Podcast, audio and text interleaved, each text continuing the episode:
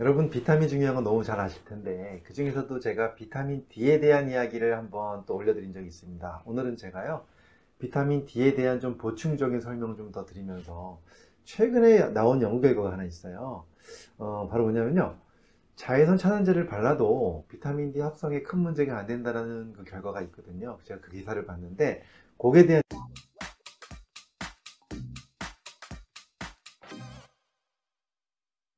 안녕하세요. 교육하는 의사 가정의학과 전문 이동환입니다. 오늘 제가 이제 비타민 D에 대한 이야기를 드리고 있는데요. 어, 사실 비타민 D가 우리가 흔히 알기로는 일단 뼈, 그죠? 뼈를 만들어주기 위한 칼슘을 흡수하기 위해서 비타민 D가 꼭 필요하다. 뼈가 단단해지기 위해서. 그래서 골다공증 예방에 꼭 필요한 것이 바로 비타민 D다. 많이 알고들 계신데 그뿐만이 아니라 비타민 D와 관련된 여러 가지 연구들을 보면 암 예방에도 도움이 된다는 얘기들이 많이들 나오고 있죠. 어, 오늘 제가 어, 비타민 D 합성에 대한 이야기를 좀 드리려고 하는데요. 또 이제 어떤 이야기가 있냐면 최근에 어느 기사에서 본 제가 연구 결과인데요.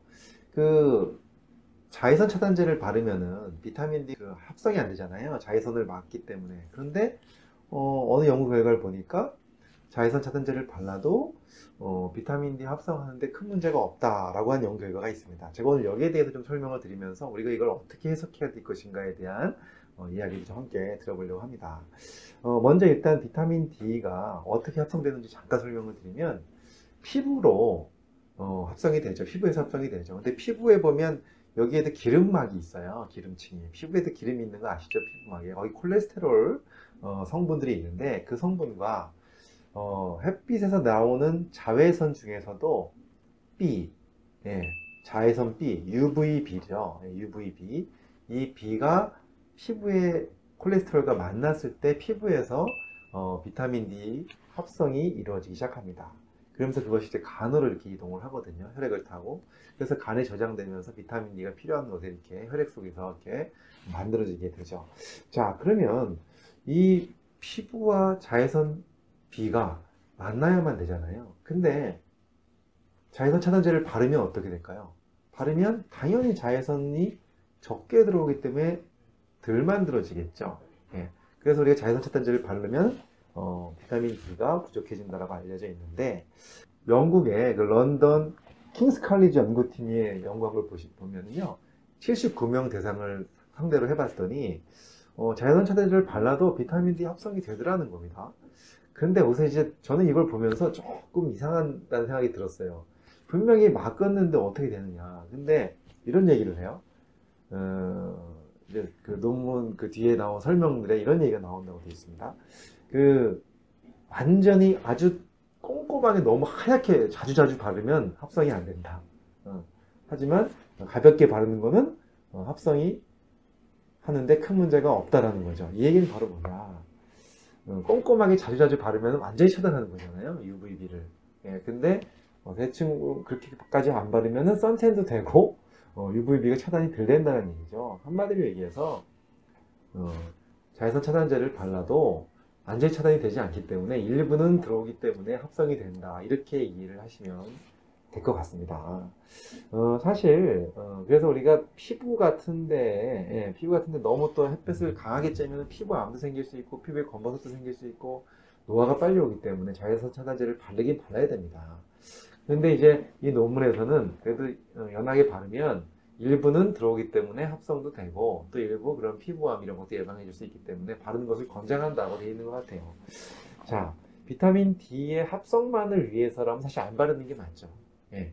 하지만 피부로 노화를 좀 방지하려면 바르는 게 맞는데 너무 덧바르면 완전히 차단되니까 비타민 D 합성이 안 된다는 거죠. 저는 이걸 보면서 이런 생각을 했습니다. 어, 사실 어, 논문 내용이 조금 웃기긴 하죠. 예. 일부는 들어오니까 어, 합성이 된다는 건데 어, 저는 이걸 보면서 그래도 뭐 자외선 차단제를 바르지 말, 않을 필요는 없겠다는 생각을 했고요. 바르는 건 맞, 맞는 것 같아요. 왜냐하면 피부 노화를 막아줘야 되기 때문에. 하지만 어, 일부 들어오는 그 UVB로도 충분하게 비타민 D가 몸에서 합성이 될 것이냐라는 걸 생각해 봐야 된다는 거죠. 사실 그렇게 보면 우리나라 현실에서는 그렇지 않다는 거죠. 네, 물론 어, 열대 지방이라든가 햇빛을 많이 보는 지방에서는 당연히 뭐 그렇게 되겠지만 우리나라 현실은 그렇지 않잖아요. 네, 그래서 당연히 우리나라 현실에서는 어, 비타민 D가 피부 합성으로는 부족할 수밖에 없다는 것을 저는 다시 한번 말씀드리고 싶고요. 사실 우리나라의 그 영양조사한 걸 보면 우리나라 사람들 중에서 한 93%가 비타민 D 부족으로 나왔다고 하는데 제 임상 경우를 보면 훨씬 더 많습니다. 저희도 이제 비타민 D 검사를 많이 해보는데 100명 중에 거의 뭐 99명은 부족하더라고요. 예. 한 명 정도만 이렇게 비타민들을 열심히 드시고 계신 분들 빼고는 예. 아니면 또 뭐 해외에 이렇게 햇빛이 많이 데서 살다 오신 분들 이런 분들 빼고는 거의 부족하더라고요. 그래서 역시 비타민 D는 어, 자외선 차단제를 바르기도 한, 하- 해야 되겠지만 그 외에 어, 따로 보충을 좀 하셔야 된다.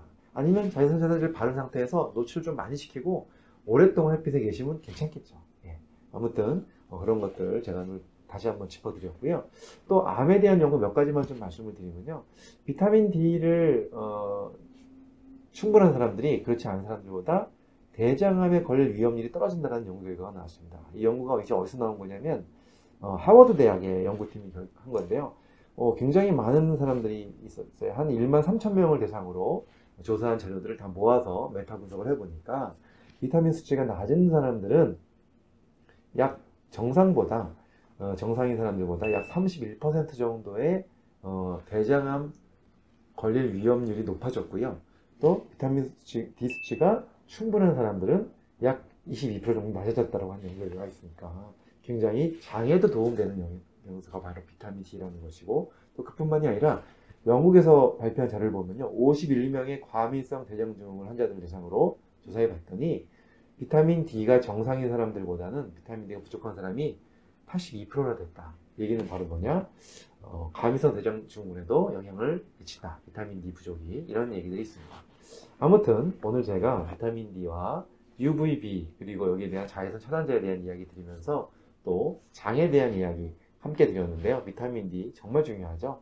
예, 한번 꼭 한번 어, 검사도 한번 해보시고 제가 이제 수치에 대한 자세한 얘기는 제가 다른 영상에서 올려드렸으니까 한번 보시고 또 비타민 D 충분하게 섭취하시면 되겠습니다. 감사합니다.